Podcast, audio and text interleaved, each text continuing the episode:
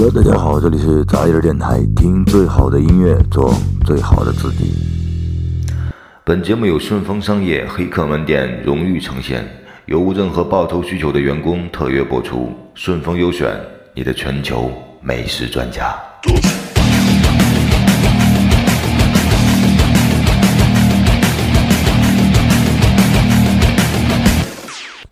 今天呢，给大家分享一个关于管与被管的这个逻辑思维的一些研究，还有一些心得方面的一个文章。它的主题叫做“不服管的人永远是年轻的”。世界上有很多管人的人和被管的人。前者比后者要幸福很多，似乎大多数的人只能被管，但管与被管其实呢不是地位，而是思维模式的不同。不论你比生活还是比工作，我敢说那些就算是管不了别人，也至少能够做到不服管的人吧，对吧？所以说他们都是赢家。那他们就如同王小波小说当中的那只特立独行的猪一样，健康而且能干。接下来呢，我给大家分享的是这些关于这个管与被管的这个思维逻辑，不是地位，而是思维模式不同的当中的一个其中的一个实验。第一个呢叫做恐怖的养老院。在一九七零年代的时候呢，有一个人拿养老院的老人来做了一个实验。研究者呢让大学生来探望养老院的这些老人，这对寂寞的老人来说呢，其实是一个福利，而且呢每个人都会获得多次的探望。老人呢被分为两组，第一组呢叫做强控制组。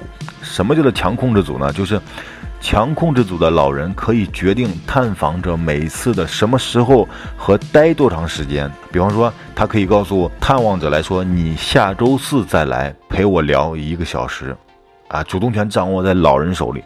还有一个呢，叫做弱控制组。什么叫弱控制组呢？就是弱控制组的老人呢没有决定权。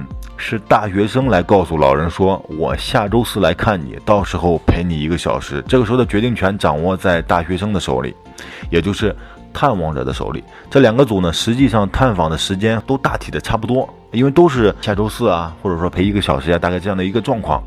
研究的结果是什么呢？结果就是强控制组的老人呢，明显觉得就是他变得快乐很多，精神啊、状态啊、身体状况都会很多，用药也变少了。所以说。控制权有利于身心健康，这是一个结论啊！看来还古人说的，什么叫做孝呢？孝就是你要顺着我，所以说就有了孝顺这个词，这是有一定的道理的。那过了两个月以后呢，研究者觉得呢，这个结论已经基本上定型了，终止了这样的一个实验。但是呢，万万没有想到的就是，在几个月以后，研究者再回到养老院的时候，发现一个现象，一个万万没有想到的现象，就是强控制组有好几位老人已经去世了，他的死亡率要比弱控制组要高很多，已经不能用统计误差这样的一些方法来解释这样的一些问题了。那出现这样的问题，我们怎么解释呢？可以解释为一个曾经有控制权的人，然后呢，你突然剥夺了他的控制权。还不如从来没有给过他这个控制权啊！就像，比方说，如果说不能得到，还不如不曾拥有。这句话好像是来形容爱情的，是吧？这大概就是我们听到的最惊心动魄的这个实验之一。养老院能有多恐怖呢？对不对？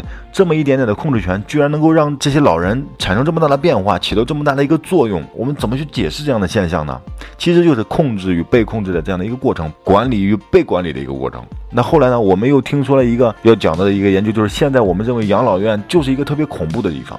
这跟一切的物质条件，包括服务员是不是他对你的服务态度是不是和蔼可亲，其实没有多大关系。关键在于，一旦你进到了这个养老院，你就已经成了一个被管的对象。所以说，对很多老人来说呢，进养老院的那一天起，就是加速死亡的时候。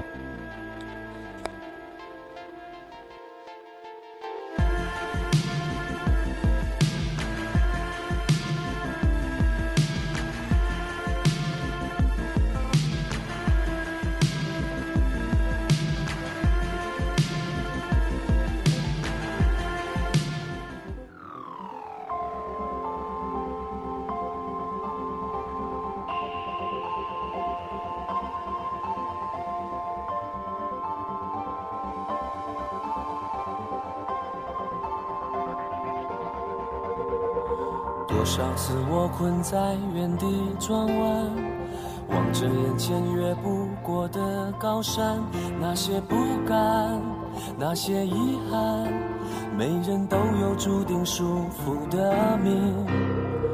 多想能和从前一样勇敢，不怕岁月起伏，世事变迁。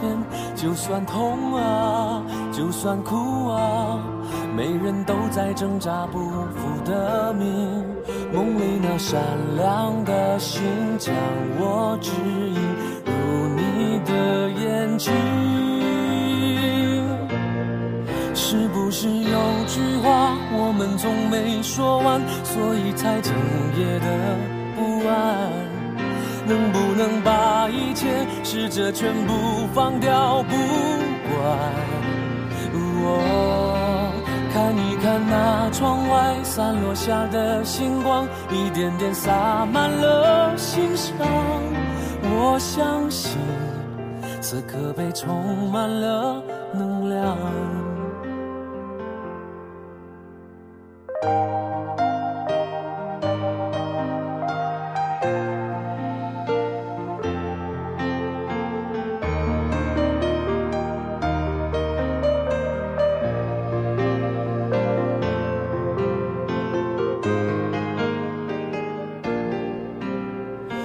多想能和从前一样勇敢，不怕岁月起伏，世事变迁。就算痛啊，就算哭啊，每人都在挣扎不服的命。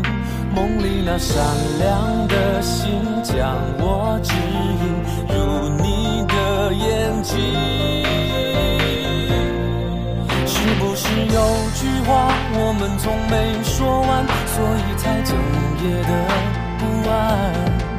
能不能把一切试着全部放掉不管？我看一看那窗外散落下的星光，一点点洒满了心上。我相信此刻被充满了能量。是不是有句话我们从没说完，所以才整夜的不安？能不能把一切试着全部放掉不管？哦看一看那窗外散落下的星光，一点点洒满了心上。我相信此刻被充满了能量。我相信，此刻被充满了能量。